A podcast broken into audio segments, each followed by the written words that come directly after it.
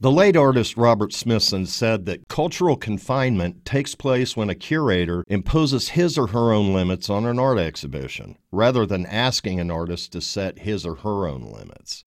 Limitations are dashed in the Wichita Art Museum's latest exhibit, The Artist Project. WAM director Dr. Patricia McDonald designed this show by inviting 50 artists featured in writer Sandra Langle's new book, Wichita Artists in Their Studios, to choose one piece from the museum vault and write their personal feelings about their chosen piece. What the viewer enjoys are 50 works, most of which are seldom, if ever, displayed, accompanied by artist written statements that are unique, insightful, and exciting to read.